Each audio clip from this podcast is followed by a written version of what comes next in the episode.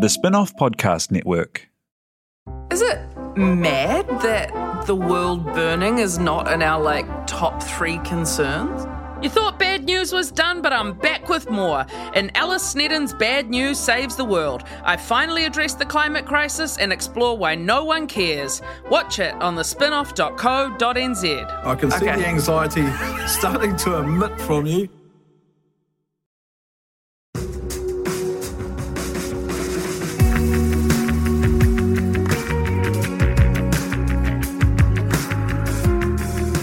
You're listening to Business is Boring, a podcast that reckons it's anything but. Business is Boring is brought to you by Spark Lab, offering inspiration and practical advice to help businesses find their edge. To hear more about Spark Lab, including details about the latest events, workshops, and business tools, visit sparklab.co.nz. And now, here's your host, Simon Pound. Kia ora koutou katoa, and welcome to Business is Boring. Six years ago, a finance industry insider was looking at the newish KiwiSaver scheme and seeing a rort. The government mandated program saw people being enrolled in offers provided by big incumbents who were taking big fees and delivering what he saw as below par service and returns. Knowing the power of compounding benefits and the power of index funds, he thought there could be a way to make a scheme that took super low fees and passed the savings on to the customers, leading to more money and dignity in their retirements. Unlike most providers, they set up as a not for profit, and so began Simplicity, with what you could probably call a great case of gamekeeper turned poacher. CEO and founder Sam Stubbs has so far delivered some of the best returns in the industry, highest customer satisfaction, and a raft of new investment options that are designed to make a return and improve the economic picture in all of Aotearoa like build to rent and friendly mortgages for members.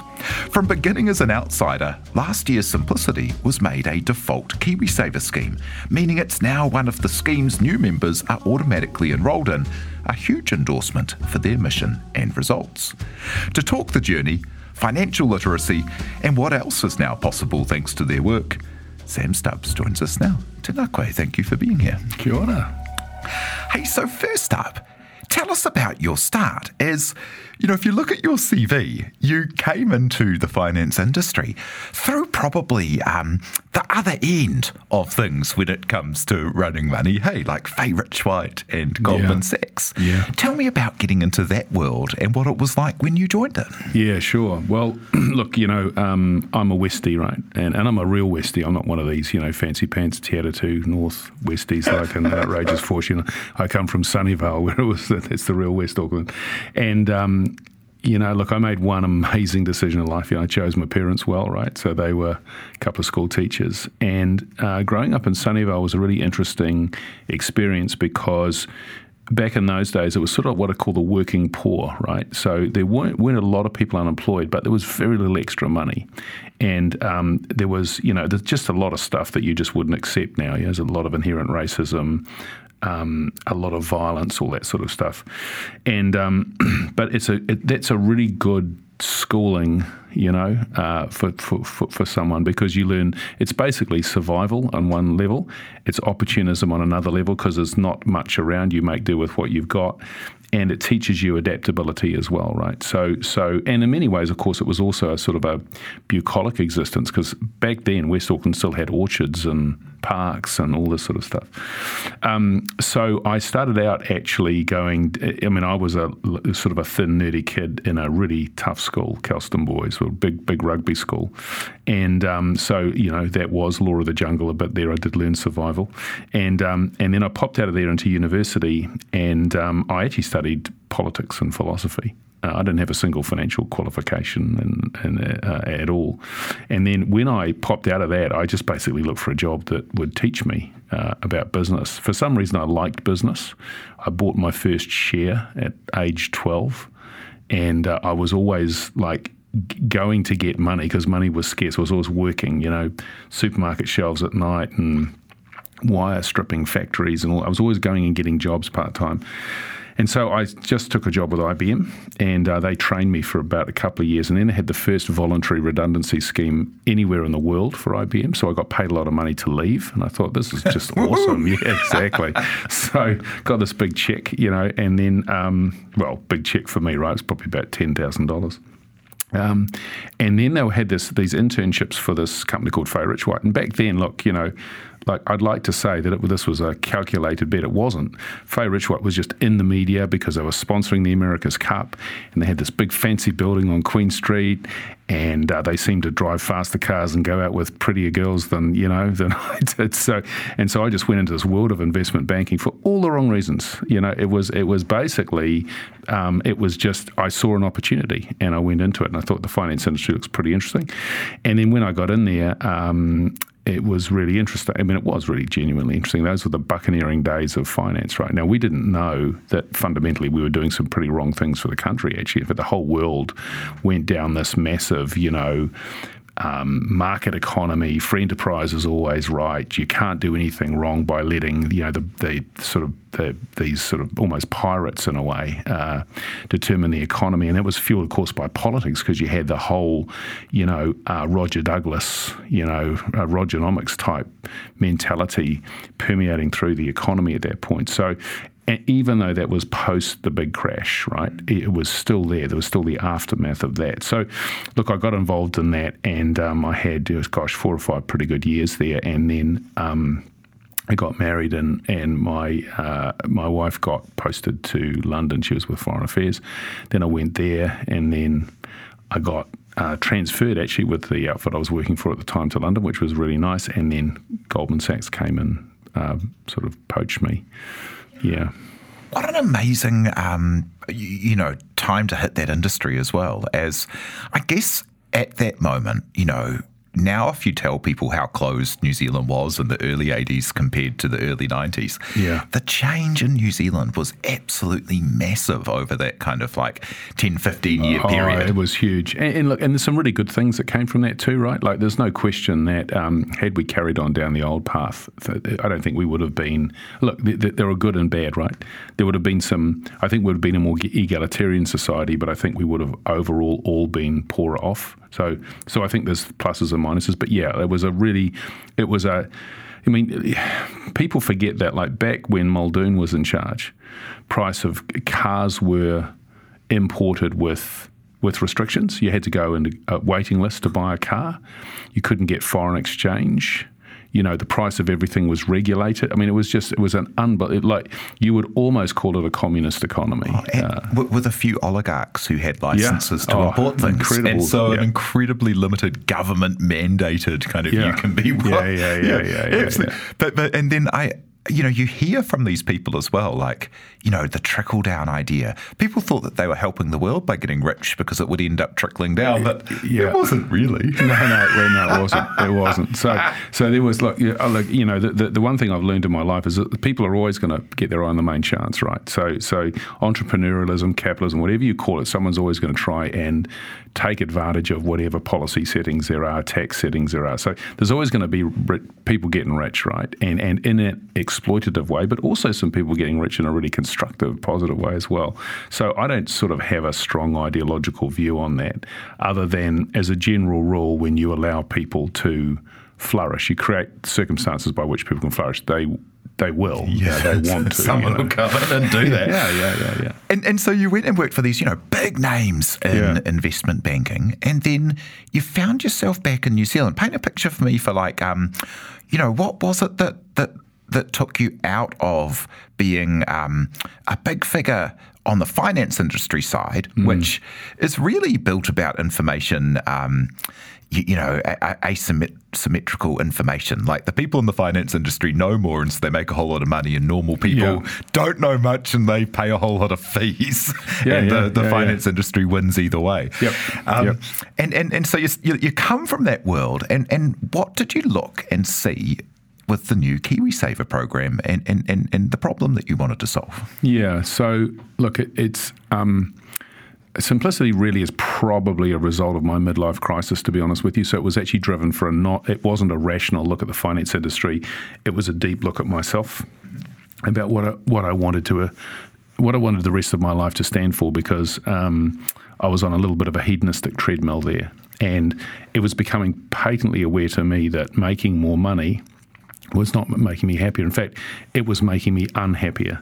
And that was because, you know, I had to go back to Sunnyvale. I had to go right back to those values that I had inherited as a child, and um, me getting richer and effectively wrapping my world in cotton wool, um, preventing myself from getting exposed to the, the daily reality. Because I think it's that what you know uh, that's what a lot of rich people do. They insulate themselves from reality, right? They hide themselves in quiet cars and gated communities and only go on holidays with their friends and so on. And so they create this false reality to, uh, in many cases, and certainly in my case, to justify their existence. They knew inherently there was something wrong with that. And so um, it took uh, was kind of like an earthquake in my life, which was a divorce, to basically um, come to terms with um, what I wanted in life. And basically, what I wanted in life was to do what I was doing. I mean, there are all these skills that you inherit and so on. And yeah, the world of money can be fun because because you can actually help change people's lives. You know, a little bit more money gives you choices in life, and those choices give you dignity. Right? You know, you can really help change New Zealand positively. But to do it in a way where I was basically giving back to the people of, of Sunnyvale, you know, I was giving back. So in many ways, um, uh, I'm one part uh, finance person, but I'm also one part charity worker and and and and you know social enterprise uh, worker, and then another very uh, uh, really important part of that is I'm also part of an amazing team. So um, that's super cool. You know when you get a team of people united around a common mission is very powerful. So, um, which is why I think social enterprise is going to be will transform capitalism. This is the next wave, and we can talk about that in a minute. But yeah, so that was the that was the process I went through, and I think a lot of businesses. Um, well, you know, it's interesting. We worship youth, right? We, we think that startups are young people who have a good idea and a technological edge, and but there's a whole lot of innovation comes from a whole lot of different places, including people like me in my late 40s in that case, who decide that you know what, you know, there is this uh, this thing called wisdom and experience, if channeled properly, with an amazing team of people can also do this fun stuff. You know, you know, it, um, the only entrepreneurs aren't well, you know, they're, they're, entrepreneurs all the way through life. Yeah, uh, we see this in some of the charities we fund. By the way, most amazing ideas come out of people in retirement. Yeah, so um, yeah, so that was that was sort of my, my, my journey. But you know, look, I'm a I'm just a Westie, mate. It's it's you know, it, there's nothing nothing special, or well, you know. T- tell me about the coming together of those two ideas of. Um, you know, most of the industry, especially the default providers in the beginning that were taking these great big fees and yeah. getting lower returns and having lower customer satisfaction than um, you know than the, than the average in the industry. Yeah, uh, and so that's one problem. And then the second problem of you know trying to actively manage and delivering low returns when index funds could give low fees that you yeah. could then pass on. Yeah. Tell me about bringing those two ideas together because that was very new in the KiwiSaver approach in yeah. New Zealand. Yeah, look, so um, so look, one of these things is simply a fact, and it's that you know, if you if you belong to a club and the club is awesome for the people in the club. You don't leave the club and you tell everybody, oh, it's not that good in this club. You don't want to join this club, right? So, the world of fund management and finance is a club. It's a club of people who've worked out that this is extremely lucrative highly advantageous for the people who belong. Um, and so uh, they run it as a club. and it's a very high fee club. I mean, look, you know, I mean, um, look at the banks, for example. The last time I looked at it, the banks were at four of the five most profitable companies in the country. So top figures, you know. So go figure why is that? And they say it's because we're big, we're massive. And it's, well, actually, not really, no. It's because actually um, you exist in a system and you take advantage of a system that basically thrives on ignorance. You know, uh, where, you know, lots of fancy billboards with happy families jumping into swimming pools is how the banks advertise because they don't want you to know the ugly truth of how profitable the business is. So, and that happens all through fund management too. So KiwiSaver is an incredibly, it's a wonderful institution. It will transform New Zealand, but um, it is uh, managed by a bunch of people who realise, oh yeah, we can see a massive growth here. Everyone's saving money. Here's an opportunity for us to make money in a way which will not seem that expensive uh, but is actually incredibly expensive. So KiwiSaver is wonderful, but the fees are a total rip-off.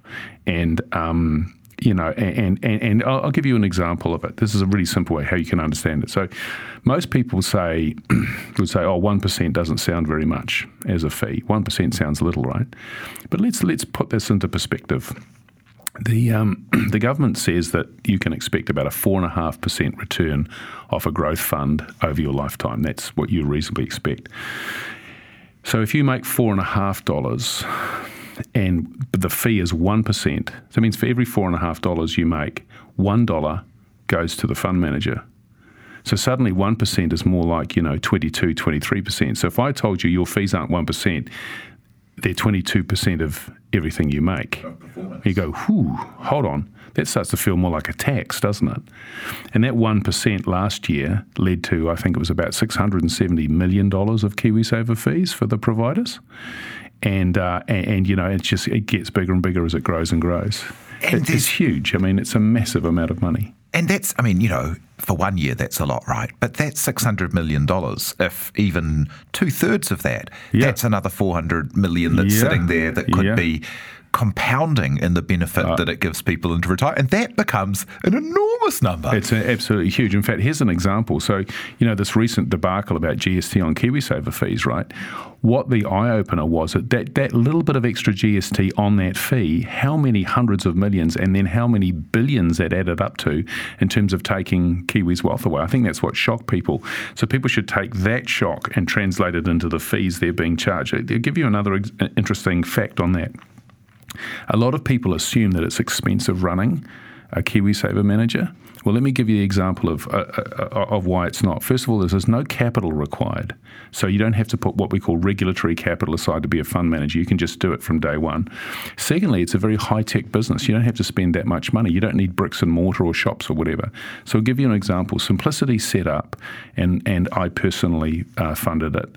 And uh, at our worst drawdown, so the worst point of loss for us, we had spent six hundred and fifty thousand dollars, and then we started climbing up, and now we're you know making a cash surplus every month.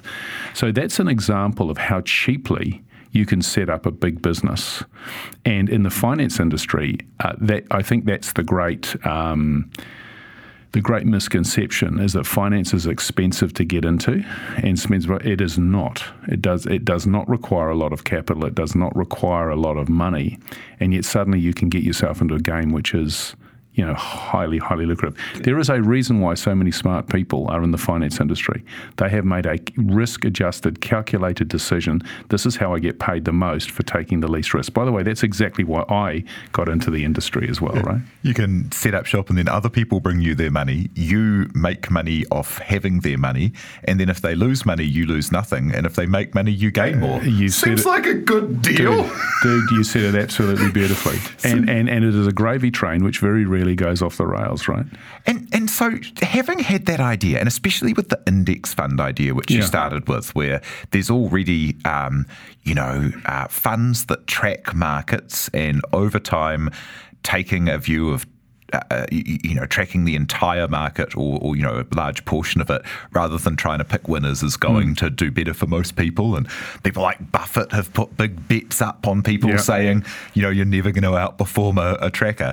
And people aren't doing that because they can't. Um, take the fees or what, what what's yeah well you know yeah i mean this is this is the other yeah. this is the other huge sort of lie of our industry mm. right which is that you can actually add value um, by you know picking the direction of markets let me ask you a question simon what's the market going to do next year Yeah, like, no one like, has. Like you, you, can't pick. You can't pick a a, um, a pandemic. You can't yeah. pick a war in Ukraine. You can't pick anything. It, it's a fool's game, mm. and yet a bunch of people try and fool you by thinking that they can actually work out what will happen.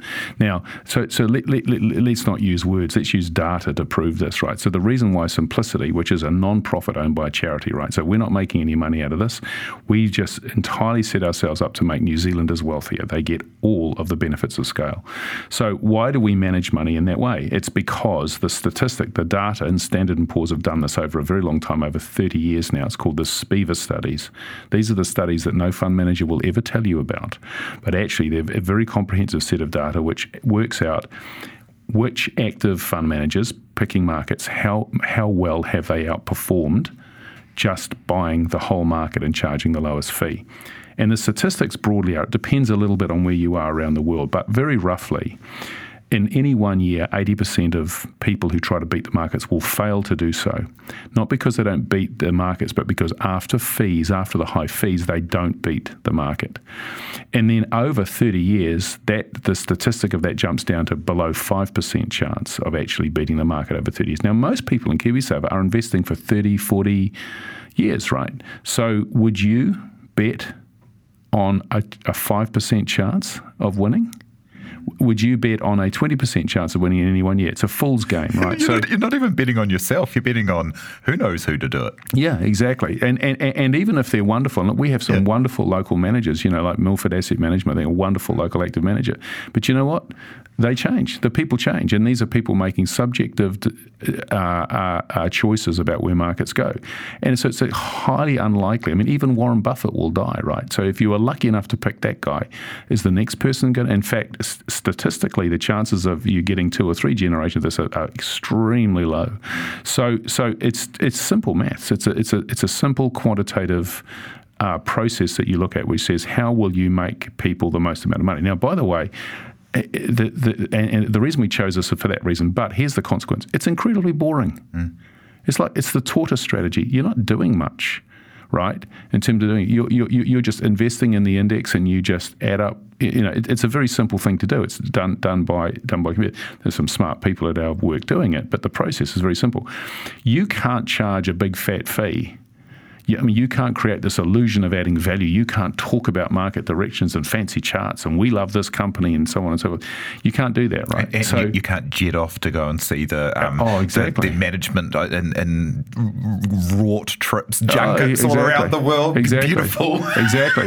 So beautiful I've, hotels, you know, plane you know, rides. Exactly. Yeah. So I've gone, you know, in my career at, at Goldman Sachs, I was lit, literally uh, uh, flying around in the Rolling Stones jet uh, you know, being all fancy pantsy, and now I'm, you know, flying, you know, I have been flying Jetstar down to, you know, all, all around the country. So it's, it's really boring. In fact, you know, the title of this podcast, "Business is Boring." Our business is very boring, and and and because boring businesses actually are usually spectacular long-term businesses, and and in this case, that's the case. So that, that's what we chose to do. How, how do we make the most amount of money? And over time, I mean, it is already starting to play out, but over time, it will just, you know, this is tortoise versus hare stuff.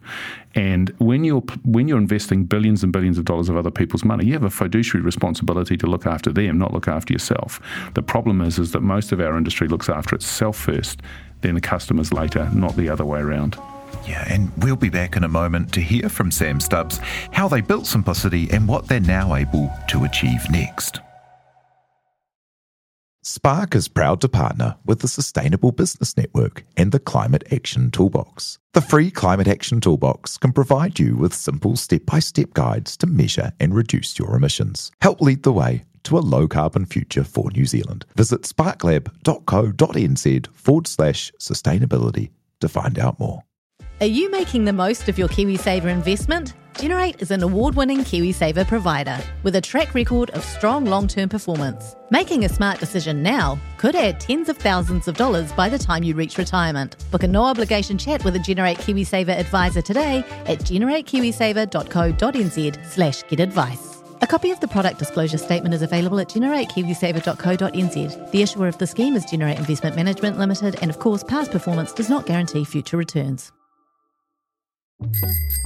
Ready to rediscover the joys of cycling? With over 300 kilometres of cycle paths across Tamaki Makaurau, Jumping on your bike and going for a ride is such a fun way to discover the city from a different perspective. Cycling is getting more and more popular across Auckland, so now's a great time to join the hype and give cycling a go. Head to at.govt forward slash cycling to find your nearest cycleway today. And we're back with Sam Stubbs of Simplicity. So today you've got four and a half billion odd under management, 130,000 odd members. Uh, you're saving about 40 million a year in fees uh, that your um, customers would otherwise be losing every year. Uh, and you've provided 4.5 million uh, of, of the kind of um, fees to charities that you're able to, to, to help to provide. That is a massive impact to have built to, and like we were saying before, uh, have become one of the default schemes. How do you build to that point? Yeah, it's really interesting, isn't it? Because um, I had no playbook on this, right? So, um, because I've just worked for other people, a big organisation. So, um, look, the first, the first magic is is our team. So, um, yeah, I happen to be the face of the business and and the voice of it. But if you the the four founders of this business, um, Amanda, my partner, Amir, and Andrew. See, my real name's Arthur too, so it was the four A's. Um, th- they were critical, right? Uh, there's uh, this business would have died had it been just me. So we and we're all co-founders uh, of the business. So I think that was the most amazing thing is get an impassioned group of people around, right? Because one plus one equals three when it comes to setting up in business. So many uh, times we worship uh, the founder culture, right? But um, I can guarantee you, Elon Musk would be nowhere, or Jeff Bezos would be nowhere near where they were without an incredible bunch of uh, people. So that was the first thing, uh, getting together the first uh, key three or four people. And then, um, you know, there's a really interesting thing about setting up in business. I, I see so many people who who pitch to us now because we get a lot of pitches for startups and funding them, and I see complex balance sheets and profit and losses and all these sort of things. And basically, the lesson we learned is all you do is you just become paranoid about managing to cash all that matters is money coming in this month and money going out the next month. And then you have to be incredibly nimble on your feet, right? So the process of innovation, I love the way Steve Jobs talked about it actually. He said, look, in Apple, we don't sit down and say, in, in 10 years' time, this is where we'll be and these are the products we will do. You, you know, we started out with the Apple 1, then it was the Apple 2 then we got into phones, then we got into watches, you know, then we got into tablets, and we knew none of this. So it's a very random process and it's opportunistic. And so uh, we've done a couple of things, I think, which is basically grab the opportunities when we saw them. Second thing is to fail fast because we've had some stuff which has gone wrong. So we've just just you know basically pulled the pin very quickly on that. And then you begin this random process of innovation. But if you have amazing people there you kind of work it out. And I, I don't think there's any hard and fast rules uh, about how you innovate other than get a cool group of people together, be paranoid about managing to cash. You know, and this is like, you know, we were around my kitchen table and then we're around the lounge table. There's no fancy offices, no studying out, and we were, you know, and and we have this, we still have it, what we call the simplicity begging bowl. We ask for everything for nothing. You know, we've had 67 volunteers in our business over the over the years, and we have some. You know, we've just been actually gifted a company worth well in excess of hundred million dollars.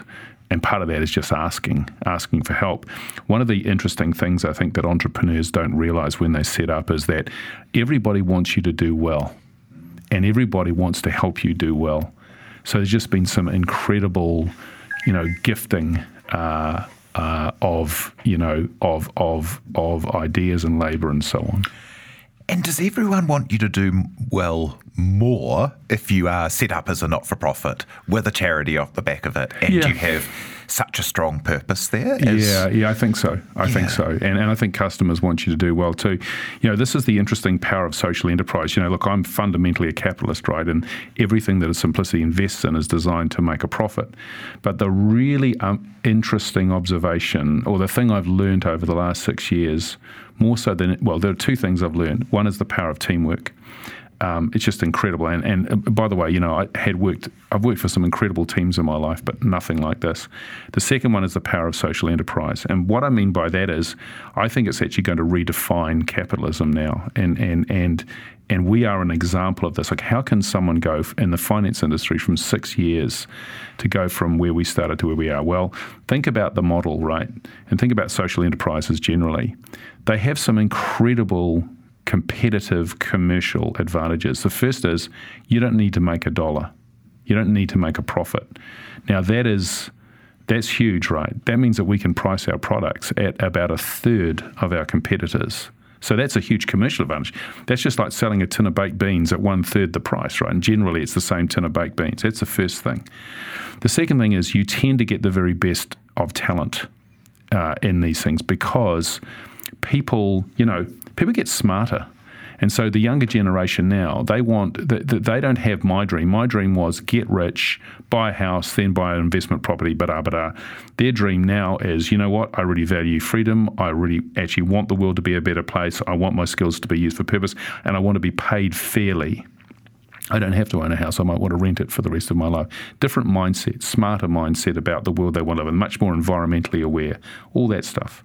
You know, people like me, I'm 57 now. It's so easy to become old and curmudgeonly and say these young people, they don't know what they're talking about. They do it. That's rubbish. They're smarter and better than, than our generation. And find any person in their 50s across all of history who was like, you know what, this next generation looked great. Yeah, yeah, yeah, yeah. yeah. we didn't have all the answers. Yeah. Well, well, well, I'm, I'm one. I'm one.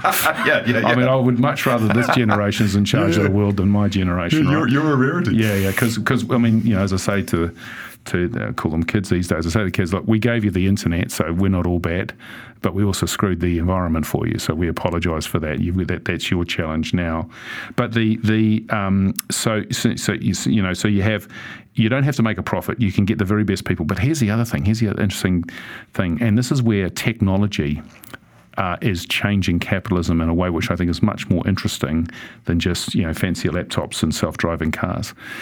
When you have technology-driven businesses, they tend not to have what we call bricks and mortars. You don't have to build factories. You don't need shops. You don't need that stuff. That means you can build businesses which are can explode in growth, change the industry that they're taking, but actually doesn't take very much money. And so you can suddenly suddenly run tech businesses as social enterprises. So I think the next Apple, Google, or Microsoft will actually be a social enterprise. And, and, and let me give you an example in New Zealand, right? That, that how enduring, because social enterprises tend to be forever companies, right? So as we say, at simplicity. Look, we, we don't make a dollar, therefore we'll never be worth a dollar therefore will never be bought or sold. We're going to be around for 100 years. Why do we know this? Because the model we copied was Southern, was Southern Cross. Look at Southern Cross. Um, has been around for 100 years, but here's the big thing about Southern Cross 75% of the medical insurance market. It's completely dominant. Why? Because it's a social enterprise. Because fundamentally, it can underprice its competitors and it has a very long term view on things. So think about the power of social enterprise, and we are one. How can, how can we have grown so fast and, and, and be so competitive in price and win you know the key customer service awards every year it's because we're a social enterprise. We attract the best people. We we can charge much less and we have a much longer term view on things. And i think that the whole tech world which has grown up on the romance of making people rich via stock options. I think that was the first wave. The next wave is going to be people turning around and saying, hey, I can actually make a better world by setting up a company. We can pay ourselves fairly, but we can be massively competitive versus all these other industries via a social enterprise model. And like to, you know, to give you an idea of the scale of this, Simplicity is only six years old. We've only just started. If people think that we're a player, you have no idea because we have a hundred year view on things. We don't have to make a dollar. So all the benefits of scale. So if people always talk about how low our fees are, I think they're way too high. I want them to go down a lot with scale. And then it allows us to take an incredibly long term view in, for example, housing, affordable housing. It allows, in terms of providing low cost mortgages, all of these things are possible because we're a social enterprise, hugely competitive. Yeah, let's talk about those things as yeah. like, you know, the normal vanity metrics that funds have, you know, Yeah. number of amount under management Yeah. and all the rest, you know, like the, you, you've got those. But the kind of coolest thing, I think, is the cultural change that you're leading in the industry. So you've been the first fund to, um, that, that uh, I, I believe, the first fund to uh, start having a an alternative investment part of your funds. So things like VC. Uh, you're doing build to rent, and so Yeah. that's a massive thing for society. And like when you have that long term view, T- tell me about, and, and and you've done a lot of that within. You know, lots of people might take a little bit longer to start building out innovations like that. You've done it all very quickly while you're doing everything else, like Well, yeah. scaling and growing and, Yeah. and the normal thing. T- yeah, t- tell me about being able to actually use capital in a way that has a bit of a conscience to it, because that's Oh, yeah. not how capital normally operates. Yeah, it's interesting, isn't it? So it's one of those things where you can actually make money and do good. It is possible. And in fact, you know what? It's what people want you to do with their money. They want to think that they are investing it and doing some social good. That, that's the that's the thing that our industry hasn't cottoned on to. Right now, what they're all saying is, listen, you know, we're all ESG, we're all environmental, all that. So they've, they've got that stage one, but stage two is actually uh, much more bricks and mortar. So let me give you an example of this. Think about um, a mortgage, for example, if you get take out a mortgage. Now, mortgages are funded by term depositors put money in the banks, and the banks lend it to borrowers. So the term depositor comes in and gets say three percent, and then the bank adds on two percent and gives you a mortgage at 5%, right? So the person supplying the money gets 3%, the bank gets 2%, just because it acts in the middle. It's an intermediary, right? So we said, oh, stuff that. That's just a rip-off. It's a rip-off for the, for the investors and the bank. The, the term deposits are too low and the mortgages are too high. So what we do is we just, um, we, we use some of our KiwiSaver money and we will give them, say, 4% return and we will lend it to the borrower at 4%, which is tiny operating amount of operating costs. And so that means that the person borrowing, and, and so far, since we've set up, they pay about 1% less on average in their mortgage. And the person in the KiwiSaver fund earns more than if we'd put that money into the bank in term deposits. It's a classic win win. But who loses there? The banks. No one's making any money out of this. Everyone, everyone is you, you, you, you're making money for your investors, but you're also doing good by providing low cost mortgages. Now, what's interesting about that is, is Simon, is you call that innovative. You know what? That's what building societies used to do. That's what thrift societies used to do. That's actually what uh, the Knights Templar used to do thousands of years ago. This is a business model about members looking after members, acting in a cooperative way. It's thousands of years old. We're just doing it with with with technology, effectively, right? So um, these ideas, which are innovative, th- th- th- there's an interesting thing we have in simplicity. We hate new ideas. We don't have a single new idea there. We just take what's worked in history and takes what's worked overseas and brought it to New Zealand with two huge competitive advantage, well, three really huge competitive advantage. One is a long-term view. We have a hundred-year view, so we're building affordable houses that we will own or intend to own for a hundred years. So we're building them to last a hundred years. By the way, they're much better built because we'll own them. The second thing, so we have a very long-term perspective. The second thing is we don't need to make money for ourselves. So all of the benefits of scale go back to the people who are supplying the money and a little bit of that benefit to the people who are you know using the products like mortgages or homes. Uh, so you know, with long-term view, we don't have to make any money. And here's the other thing: billions and soon to be tens of billions of dollars to invest in a manner. So, so imagine the scale of the goodness that you can do, right? So, you know, we announced uh, building affordable homes in September. We've already got 159 in build now. We've built the land for another 450, and our intention is to be building a thousand homes a year. We hope to be building a thousand homes a year within three years, and then to eventually own 10,000 homes around the country for rent, and therefore change, create another option for people, for retirees who might want to rent for the rest of their lives as opposed to going to a retirement home, young people saving for home, or quite frankly, so someone who just wants to rent for the rest of their lives, Yeah, which is what happens in Spain, Germany, France, or you know, all around the world, right? Yeah, places where people uh, don't have.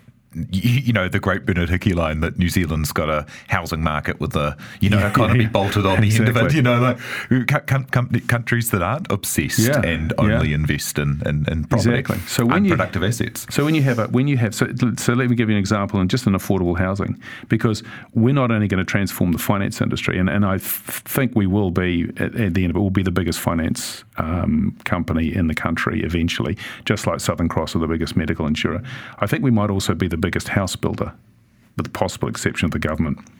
And here's why. You look at look at the economics of what we're doing right now. We because we can fund all of this without borrowing money. We can just fund it with our KiwiSaver members' savings, and because we what we call vertically integrate, so we control everything. We own the building company, we build the houses, we operate them, we rent them, we maintain them. We're now building in Auckland um, apartments with an average value of about $450,000. So it's about 30 to 40% lower than the market price because we're not making any profit and because we have economies of scale. They're also built to last twice the building code. So they're built out of concrete and brick and they're built to last 100 years. Why? Because we'll actually own them for 100 years, right? And we actually spend more than we need to in order to get them to last that long. So, for example, we put concrete roofs on top because it makes them warmer and drier. And in 50 years' time, when we need to replace the roof, people can stay in the apartments. You know, there's all that sort of long term thinking. And that, that kind of long term thinking is something that, like, I'm really positive about New Zealand's long term um, pro- po- yeah. uh, possibilities for a big part of that is because of the increasing role of iwi in the economy. Yeah, because yeah. we'll be one of these few countries in the world that has capital with a long term moral view as opposed yeah. to an amoral view where it just goes and disappears and, and, and, and, you know, distorts the world. And, and I think that you look at places like um, China or like Norway and, you know, com- countries that do have a, a, a social view of capital uh, and it's significant in their economy end up being better places for the people in them. Oh, yeah, for, for sure. So you have a look at the New Zealand economy, right? So for so long, our wealth has been tied up in our houses. So when it when, when something affects the housing market, we're incredibly passionate about it, right? But when something else happens in the economy, oh, that's someone else's, some rich guy or some foreigner or whatever. As KiwiSavers, as we con- continue to invest in the hood, right? And you know, here's the really interesting thing. Do you know how the number of days that Simplicity has sold things in the market to finance people taking their money out? Zero. We've been net investors every single day, all through COVID, all through market downturns, and so on. That's really interesting, isn't it? Because and that's the same for all KiwiSaver investors. So there's this rising tide of capital coming into New Zealand, and we're buying back New Zealand in a sense, because our economic history has been tidal waves of foreign capital coming and going and creating instability and uncertainty. And so, if you look at, and this is why I'm incredibly positive about New Zealand. I mean, you know, I know there's all this bad news out there right now, but if you, I think we're about to hit the next 30 years would possibly be the most prosperous in our history. It's be a great time to be in New Zealand. And the reason I say that is if you look at the amount of money that's coming in, we're going from being capital poor to capital rich. And, you know, the problems of wealth are way better than the problems of poverty, right? You know, so having more money, uh, uh, um, money solves a lot of problems. Not all problems, but it helps solve a lot. The second thing is if you have a look at history. I mean, I'm not just you know pulling this out of the air as naive optimism. Because look at Australia. When Australia started saving in the 1970s into their superannuation funds, Australia is a commodity country just like New Zealand. You know, we have milk, they have iron ore, right? You would have thought the economies would have bounced up and down and been quite volatile. Australia had 26 years without recession. 26 years, didn't matter what happened to the price of iron ore or coal or whatever. And that was because their superannuation funds were continually reinvesting in the economy, high growth companies, they were building skyscrapers, all that sort of stuff. It's why, for instance, if you go to Brisbane, a city which is not too far from Auckland in terms of size, Brisbane's way richer better roads, better buildings, better infrastructure, so on. So, so, so we're about to hit that period. This is going to be an awesome time to be in New Zealand because suddenly we will have money to do the stuff we want to do in a whole lot of areas you make things sound very simple. And I love the way that you say, you know, we, we like old ideas. We don't like these untested yeah. things. We yeah, like yeah. things that are simple. And you've said before that, you know, um, f- the finance uh, world is like any other priesthood, you know, that people like to have mystery and confusion to, to get one over you. Yeah. You've also in the past talked about kind of the recipe for having a good financial life, and that's a big mission of yours. And you've recently published a book, and you yeah, know made, yeah. made, it really widely available for that same idea of helping people. Um, have a better financial life. Like, what is the, you know, you, what is the like the, the the the elevator pitch for having a better financial life? Yeah, yeah. Well, it's the first thing. Look, it's a mindset, right? So the first thing is, and I'm sorry, this is what I'm just going to ask you to trust me, right? Money is really simple. I know right now that people think that, you know, the number one source of worry seems to be money worries, right?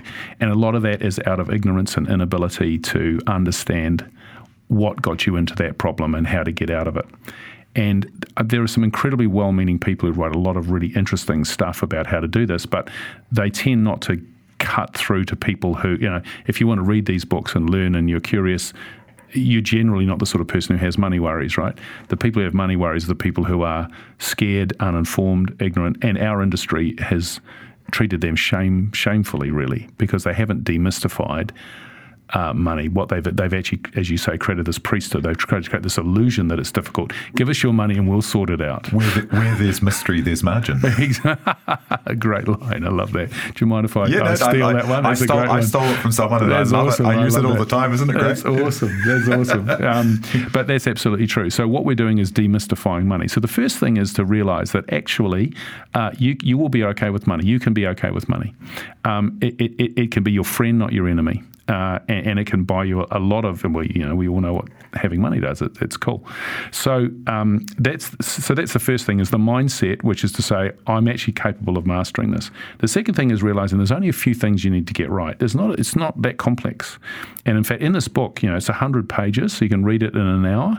It's how I manage my life, and I've been all through all the complexities of money and tried all these sorts of things, and I've cut, settled down to a very simple, repeatable formula, which, quite frankly means I don't worry about money. That is the biggest thing, right? The, the, you know, the biggest goal here is not to get rich, it's to not worry about money.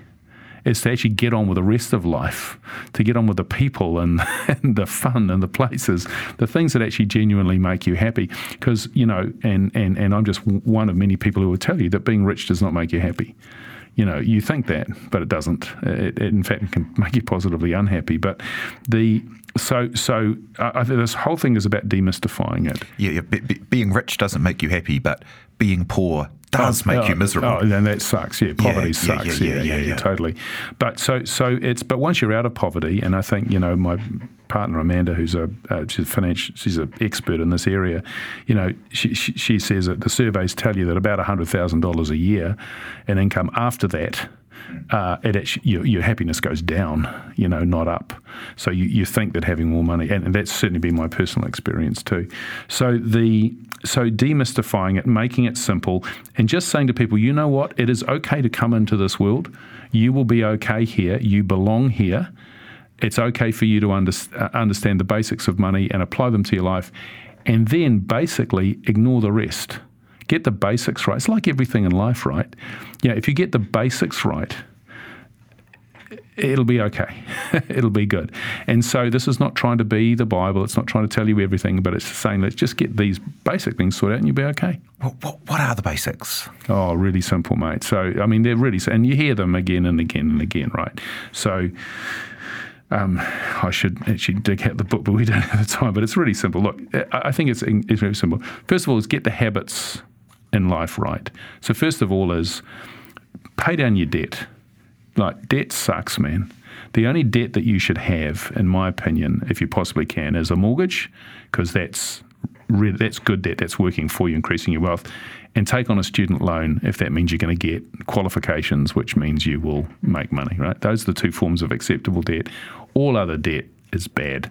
But don't let anyone convince you. Credit card debt stinks, personal loans stink, car loans, anything that you borrow money. Watch out for buy now, pay later. Uh, uh, buy, uh, just well, there's a special place in hell for those schemes, in my opinion, anyway. But the the um, so so that's the first thing is is stay out of debt. Don't even get into it. Just stay out of it. Avoid it. So learn learn to live without debt.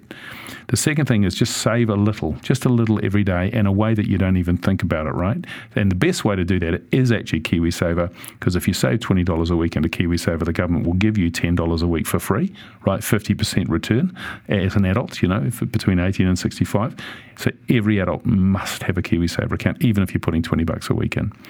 Um, and so just those little saving habits, you know, I'll give you an example. This is my Get Rich Slowly scheme. Would you like to hear this? Yeah, yeah. It's super easy, right?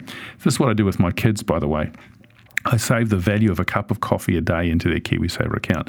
And the reason I do a cup of coffee is because it, adjusts with inflation over time, right? So you basically you're automatically inflation indexing your savings because a cup of coffee changes with how rich we get, right? Cup of coffee a day. Um, if you stick that into the sorted calculator, it says from the day they're born, by the time they're 25, they'll have about $80,000 in their KiwiSaver. That's a house deposit. straight away, cup of coffee a day. Don't even think about it, right? Just just set it up and don't even think about it. That's into a, a, Kiwi, a standard KiwiSaver growth fund. Even with the high fees that our competitors charge, you still end up with eighty thousand dollars, right? And then if you uh, held on to that to sixty-five, that's six hundred and fifty-five thousand dollars.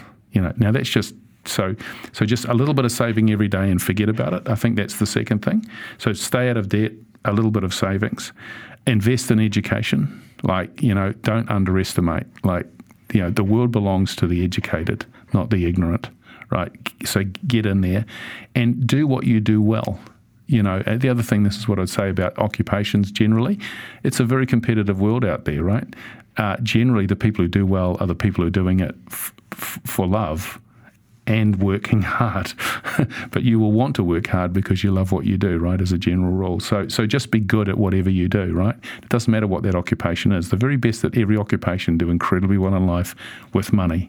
Best hairdressers get paid a lot of money right? The best nurses get paid a lot of money. The best tradies get paid a lot of money. You know, so so. Uh, so that's good, and and you know, and there's and and there's some other things in the book there about sort of minor stuff, but that's the real basic stuff, and but but overarching all of that is realizing that you are completely capable of taking control of your life with money. You do not have to let it rule you; you can rule it. Where can people get the book? Oh, look, uh, we just go to our website and ask for it. That's fine. It'll be uh, downloadable uh, very soon for free. Uh, I think about 120,000 copies got distributed via bookshops last month. Uh, look, we're on a mission to demystify money. Our industry will hate this because usually with this, that means you're not going to end up buying a whole lot of expensive financial products. You're just going to, you know, the most important thing you should do with a dollar, if you've got a spare dollar, is pay down debt. Don't even buy anything. Just get rid of financial products out of your life. Don't include more. Don't take on more credit cards or whatever. So yeah, so you can just get, and then it'll be on our website. Our members will get it for free. You know, so we'll make it widely. We're translating into. Um, uh, Te Reo right now, so that'll be available uh, um, shortly. And yeah, so it's just a part, part of an ongoing mission. But you know, we've got a we've got decades to get this right. So we'll we'll work out what works and do yeah. it do it that way. So cool, Sam. And as a final thought, what will success be for you and for simplicity? Well, you know, simplicity's I, I'm just the one of the custodians at the start, right? So we're just six years into a hundred year journey. So uh, simplicity, if it fulfills its potential, I think will be. I mean, this may sound quite ambitious, but so far so good. It will be the biggest financial institution in the country. It'll be bigger than any bank because ultimately it will be the most trusted brand name in New Zealand and people will entrust us with our money and, and it's ultimately that money that builds any bank or any financial institution. Um, it may also be the biggest homeowner in the country and home builder in the country because if you think about that, not only are there great returns from that, but also, you know, from our point of view as a social enterprise, you know, the ultimate cliff uh, the ultimate fence at the top of the cliff in terms of social problems is a warm, dry housing. You know, housing security is, is, is a human right. And if we can help provide that, we should. And that stops us having to fund all of these ambulances at the bottom of the cliff, which we currently do with our foundation. You know, women's refuge, food parcels, all of these things. A warm, dry, secure housing prevents a lot of social problems, eh? So that would be cool if we were uh, if we help change the housing market, and I think we can with the many billions of dollars that members will entrust us with. And then also, um, I'd like it to be the biggest charity in the country as well. So if we take a little bit of, of what we get paid and we put that in, and there's a lot of um, ideas we have in that area too, in terms of um, getting New Zealanders in touch with their charitable hearts, and they're very charitable hearts. New Zealanders are awesome givers, you know. So how do we do that? So I think, and those are just our ideas right now. Mm-hmm. the next team that takes over when we leave, who knows what they will do? But and that's just about social enterprise, man. That's just about about um, um, tapping into people's better angels, and you know, uh, the, people's better angels in business are a, a beautiful match, actually you know, you really can make money and do good. And um, we've seen that with Southern Cross. We've seen that with a whole lot of social enterprises all around the world you're beginning to see it with us. Yeah, and you've got the track rec- record to show now as well that you're not losing. You know, No, often there's a there's a well, you can help this nice thing by joining, and you won't have the returns you get elsewhere. Yeah. But Yeah, it's a win-win. yeah, yeah. You, you've got Yeah. you've got industry leading returns over the longest term. Yeah, thank you. I mean, look, it's a challenge, mate, to be honest with you, because a lot of people think business is business and business is about making money, and then they think charity is charity, right? So people have quite separate pockets. It's a hard story to tell people that actually you can have both, as long as you, if you know, that, that you can really can do both, but you really can. Yeah, well, you, you, really you- can. by giving up the personal profit margin for the people at the top, which is what you've done. Yeah, That's- yeah, yeah. yeah. Well, well, and, and, yeah, that and, and cutting out the banks Yeah, yeah, yeah, who yeah. are making so much money as well. So if you thought about simplicity, I used to sort of jokingly call simplicity the great Aussie bank profit repatriation machine. right? You know? So, so that they and, and they're they're lovely people working in the banks, but they just have got a business model which is has been exploitative for a long time, and and they just can't get out of that model, right? Um, so so that they will not change naturally. They will they will you know there will be a process of destruction that happens uh, and it will be creative destruction as happens with all industries that are fundamentally exploitative. Ultimately, the truth catches up with them, um, uh, uh, and, and and yeah, and and and then there'll be. uh, We will just be one, I'm predicting, of many successful social enterprises. I think the smartest gener- the smartest of this new generation coming through are going to decide that they just want to get paid fairly and do a hell of a lot of good, and then they will realize, you know what, let's call it the the business model is a great way of achieving that. So so rather than going and work for a charity, I mean, this is look what I did. I planted trees for a year. When I left uh, and decided I wanted to give back, and then I realised I'm just a labourer. Actually, the best thing I can do is is set up a business in every respect, in every respect, we are a business and a very competitive, driven business. We just don't want to make money for ourselves, you know, and and that is a very powerful. Uh, you know, that that's the simplicity magic because that's what gets all the volunteers, the brightest minds, the most energy, people turning up early and leaving late, all that sort of stuff, because they really do feel as if they're making an impact. And I think you know, talking to the, the younger generation, but equally, actually everybody really, everyone wants their lives to stand for something and do good, right? And if they can get paid a fair salary along the way, that's kind of magical. Thank you so much, Sam Stubbs, CEO and one of the co founders at Simplicity, for sharing the story today. Mihi. Thank you. Thank you to you for listening, having us along in your ears, and for everyone who helps make this happen, like our producer, Te Aihe Butler. Do follow Business is Boring wherever you get your podcasts, and be sure to rate and leave a review if you like what we do. And if you have any suggestions for people that you'd like to hear on Business is Boring, hit me up on Twitter at Simon underscore pound with people you'd like to hear from. Inohora. From the Spin Off Podcast Network, that was Business is Boring, brought to you by SparkLab. Make sure you're following Business is Boring wherever you get your podcasts.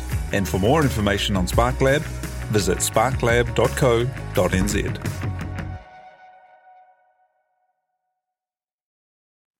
Kia ora e te iwi, Te Butler here, podcast manager at The Spinoff. If you enjoy listening to our podcasts, consider supporting our mahi by signing up to become a spin-off member at thespinoff.co.nz slash donate. The Spinoff Podcast Network.